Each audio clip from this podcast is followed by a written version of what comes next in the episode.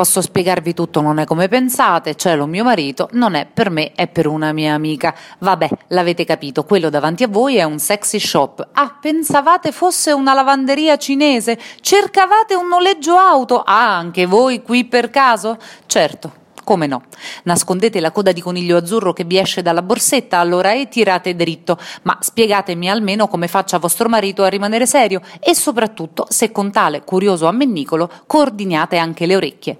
L'esercizio commerciale in questione si presenta spartano all'esterno, coperto da un provvidenziale porticato che non lo espone agli occhi di chiunque, ma con un'insegna chiara e tonda che non lascia spazio ad equivoci.